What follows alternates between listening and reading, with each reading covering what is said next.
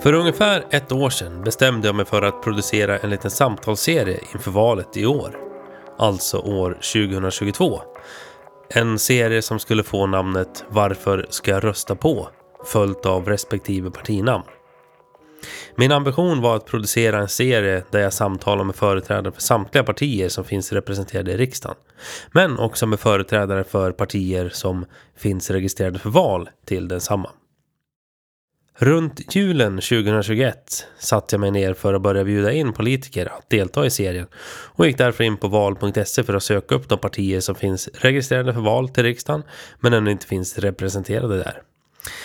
Dessvärre hade listan, som jag kikat på ungefär ett halvår tidigare, mer än fördubblats, vilket fick mig att tänka om en aning.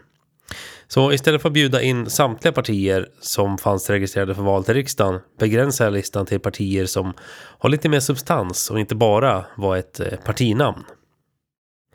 Efter att jag sammansatt en lista med partier att bjuda in så började jag kontakta dem. Och vissa svarade snabbare än andra och en del svarade inte alls. Här följer en lista på hur partierna svarade. Feministiskt initiativ.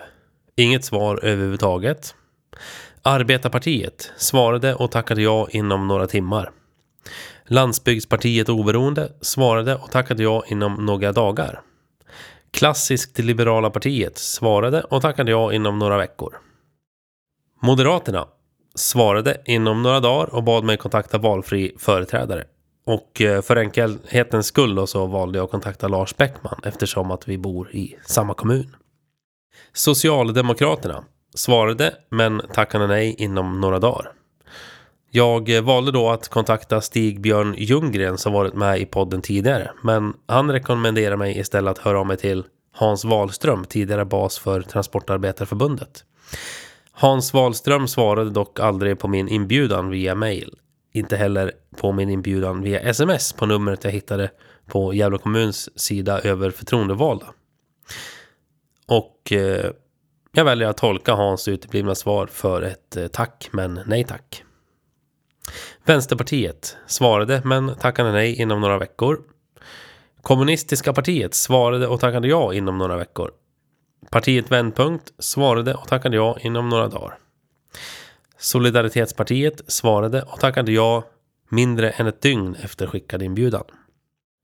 Centerpartiet tackade varken ja eller nej utan ville först ha mer information om podden för att på så sätt hitta en företrädare som passade min målgrupp. Jag blev erbjuden trean på Centerpartiets riksdagslista, Anna Lasses, och min kontakt fortsatte sedan med henne.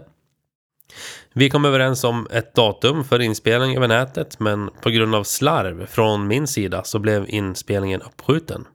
Tyvärr så pass långt att min deadline för produktionen av den här serien hade passerats. Lasses schema var också väldigt fullspikat vilket gjorde att det var svårt att få till en ny tid. Så på grund av att jag slarvade så är Centerpartiet inte med i den här serien. Liberalerna svarade och tackade ja inom ett dygn men därefter blev det tyst ett par veckor. Efter att ha påmint två gånger fick jag ett svar med en ursäkt att det inte fanns någon i Liberalerna som kunde medverka och jag blev istället rekommenderad att kontakta Stockholmsavdelningen.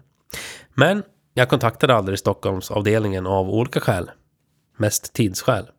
Så på grund av att jag har knappt om tid så är Liberalerna inte med i den här serien. Miljöpartiet svarade med frågor om podden efter mer än en månad. Jag besvarade givetvis Miljöpartiets frågor tionde april i år. Därefter har det varit tyst från Miljöpartiet. Medborgerlig samling svarade och tackade ja inom ett dygn. Sverigedemokraterna. Här är jag faktiskt lite osäker om jag kontaktade partiet, men jag tror, eller nu när jag tänker efter är jag nog rätt säker på att jag kontaktade partiet via deras kontaktformulär på hemsidan. En sak jag däremot är helt säker på är att partiet aldrig svarat. Därför gjorde jag som så att jag skrev till Mattias Eriksson-Falk som är kommunalråd i Gävle kommun och som bor bara några hus bort från mig. Jag skrev, han svarade, vi spelade in. Varför var den här listan viktig? Jo, helt enkelt därför att jag tycker att det är viktigt med transparens. Jag tycker att du som lyssnar har rätten att veta hur jag arbetar för att producera den här serien och en del i produktionen är inbjudningarna. Ämnet är dessutom politik, ett ämne som kan vara känsligt och där människor gärna är inne och kommenterar detaljer. Därför väljer jag att vara transparent med hur min kommunikation gått till med de olika partierna. Du har ju inte nämnt alla riksdagspartier, säger någon. Nej, jag vet. K D har jag missat. I ett eh, tidigt skede var jag i kontakt med Göran Hägglund. För min tanke var från början att ha med tidigare politiker för riksdagspartierna. Varför? Jo, helt enkelt därför att aktiva politiker inte alltid talar klarspråk. En eh, tidigare politiker som lämnat sitt eller sina uppdrag eh, sedan ett antal år tillbaka har ofta högre till tak och styrs inte av partilinje och eh, partipiska. Men det visade sig att det var otroligt svårt att få tag i kontaktuppgifter till de tidigare partiledarna och andra partiföreträdare. Så jag fick helt enkelt nöja mig med de företrädare som partierna erbjöd eller andra som jag fick leta upp på egen hand. Så är det när man är en liten enskild skapare utan ett stort kontaktnät och utan pengar. Att producera den här samtalsserien har tagit mig ungefär ett halvår och har inneburit många timmars arbete och nu är det äntligen dags att publicera. Och som jag nämnde tidigare är det här politik och jag har därför gjort så att jag använt mig av en slumpgenerator på internet för att slumpa fram i vilken ordning avsnitten ska släppas. Detta för att ingen ska kunna komma till mig och påstå att jag är om en specifik politisk uppfattning eller färg baserat på vilket avsnitt jag valt att släppa helgen innan valet. Alltså det avsnitt som kommer ligga dig närmast som lyssnare när du går till vallokalen. Här följer en lista över hur samtalen kommer att publiceras. ett. Partiet Vändpunkt. två. Sverigedemokraterna. tre. Solidaritetspartiet. fyra. Landsbygdspartiet Oberoende. fem. Klassiskt Liberala Partiet. sex. Medborgerlig samling. sju. Arbetarpartiet. åtta. Moderaterna. nio. Kommunistiska partiet.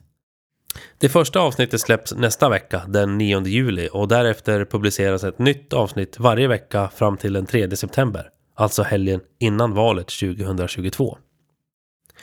Som jag nämnt innan är jag en enskild skapare som producerat den här samtalsserien och producerar den här podcasten på fritiden. Ha därför överseende med eventuella felsägningar, missar och andra småsaker. Skulle du tycka att jag säger något som är helt galet eller fel, då är du välkommen att skriva till mig på fredrik snabel-a fredrikolsson punkt se. Olsson stavas då O H L S O N. Och uppmärksammar du att jag gjort något fel i klippningen av ett avsnitt, att två ljudspår ligger ovanpå varandra till exempel, eller att ljudet är alldeles för lågt eller för högt eller helt borta, uppskattar jag om du hör av dig till mig och berättar det. Det gör du på samma mejladress som jag nämnde nyss, alltså fredrik snabel-a fredrikolsson punkt se, där Olsson stavas O H L S O N. Med det sagt önskar jag dig en trevlig sommar och trevlig lyssning med start nästa lördag den nionde juli. Tack för att du har lyssnat och tack för ditt stöd. På återhörande.